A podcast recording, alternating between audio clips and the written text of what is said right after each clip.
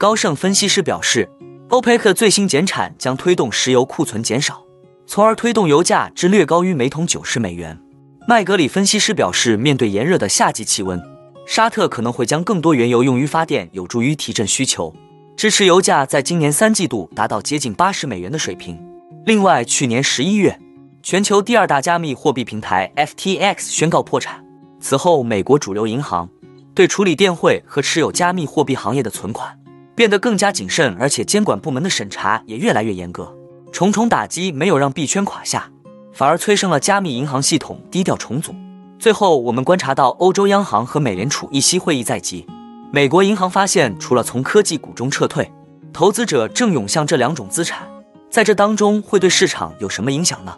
哈喽，大家好，欢迎来到我的财经老师说，带您用宏观经济解读世界金融市场，帮助你掌握趋势，提前实现财富自由的梦想。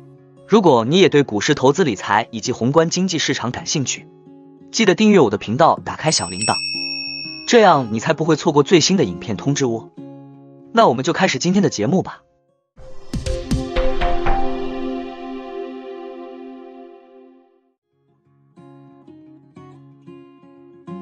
高盛集团大宗商品研究全球负责人表示，欧佩克最新减产将推动石油库存减少，从而推动油价至略高于每桶九十美元。Curry 解释说。由于 OPEC 减产，你将会看到食物库存大幅下降，尤其是在第三季度和第四季度，这将把油价推高至九十美元出头的水平。Curry 指出，投资者对石油的兴趣已经减弱，除非库存开始下降，否则投资者们不太可能对原油投资恢复兴趣。需要注意的是，欧美央行的高利率已经使得石油存储的成本过高，在当前环境下，持有实物库存的净成本约为百分之十三到十五。同日，麦格里集团全球石油和天然气策略师表示，面对炎热的夏季气温，沙特可能会将更多原油用于发电，有助于提振需求，支持油价在今年三季度达到接近八十美元的水平。然而，由于需求低迷和对经济增长的持续担忧，沙特阿拉伯的进一步减产对油价并没有明显提振。油价本周短暂反弹后，整体依然处于疲软态势。美国商品期货委员会此前的持仓数据显示。基金经理们对所有主要石油合约的持仓为十多年来最悲观的立场。不过，CFTC 周五的最新数据显示，对冲基金近日压住看涨石油。周五，原油市场传来利多消息：美国能源部公布，通过招标与五家中标企业达成交易，购买三百万桶美国产的原油，用于补充战略性石油储备。这批原油的采购均价约为每桶七十三美元。低于二零二二年约每桶九十五美元的抛售 SP 二原油均价，将在今年八月内交付。能源部表示将继续进行招标，再购买约三百万桶原油。今年三月，盈门资本硅谷银行以及签名银行三大加密货币友好银行连连倒闭。仅两个月后，美国证券交易委员会重拳出击，先后起诉币安、Coinbase 两大加密货币交易所，对币圈监管进一步收紧。不过，两家公司都否认了这些指控，表示坚决抗诉到底。尽管打击重重，但事实证明，加密货币公司们并没有那么轻易认输。一个加密货币新银行系统正在悄然成立，只不过这一次它不再以美国为中心，而是变得更加分散，有时甚至不太宣传。就如加密货币交易公司 GSR 的总裁所说的：“现在要了解加密银行，就必须自己做尽职调查，因为这些银行不那么知名。”至少对加密货币社区来说是这样。就像如果不熟悉币圈的话，可能就没听过波多黎各地区注册的 FV 银行。这是一家美国中小型银行，也是该联邦第一家推出数字资产托管服务的银行。目前，它允许客户在同一个银行账户中持有他们的比特币和美元，并正在推出某些加密代币与美元的货币，对使用第三方主要经纪商进行兑换。瑞士和亚洲的银行逐渐在币圈占据一席之地。尽管他们对加密货币客户仍有门槛，例如渣打银行在一些新兴市场已经取得了重大成果，持有两家英国子公司加密交易平台 Sodia Markets 和托管单位 Sodia Custody 的大部分股份。后者在四月完成了由日本 Spy i Holdings 牵头的三千六百万美元的融资合同。美国证交所的高调起诉，让人们不得不重新讨论某些代币的法律地位。这意味着银行在与数字资产公司合作的时候。审查会更加严格，并且使其变得更加困难。加密货币交易所历来难以找到银行合作伙伴来存储存款，并为数字资产的买卖提供资金转移。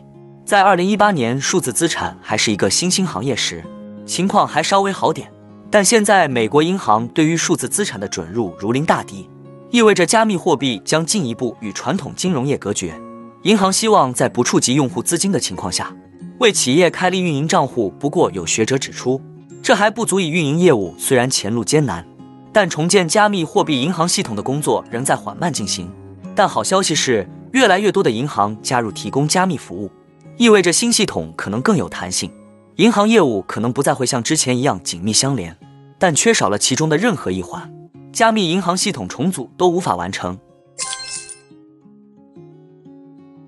美国银行表示，美股中的人工智能热潮迎来暂停。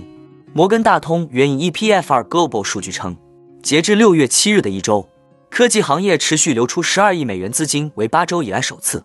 该行业上周的资金流入达到创纪录水平。以 Michael Hartnett 为首的策略师。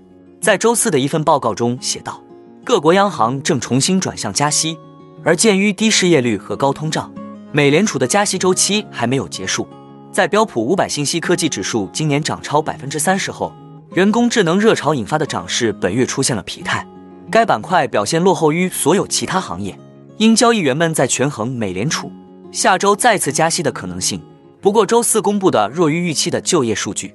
辅助科技股走高，推动标普五百指数进入牛市区域。Hartnett 团队认为，市场对美国第一季度经济衰退的担忧，当前已转化为对第二季度的金发女孩经济的乐观。但他们警告称，利率上升和流动性枯竭将在第三季度对人工智能和美国科技股构成负面风险。策略师们仍然看空，他们预计联邦基金利率将至百分之六，而通胀率低于百分之三，则需要失业率高于百分之四。他们认为盈利预期上升与利率下降相结合的观点是不可持续的。Hartnett 曾正确预测到2022年股市将暴跌，在金融环境收紧的前景下，他对股市总体仍持负面看法。美国银行全球研究的数据还显示，在美联储、欧洲央行和日本央行下周举行关键的央行会议之前，投资者在截至周三的一周内大举买入现金和债券。该行援引 EPFR 数据称。货币基金有七百零六亿美元的流入，今年迄今流入资金总计八千三百七十亿美元，几乎与二零二零年创纪录的九千一百七十亿美元持平。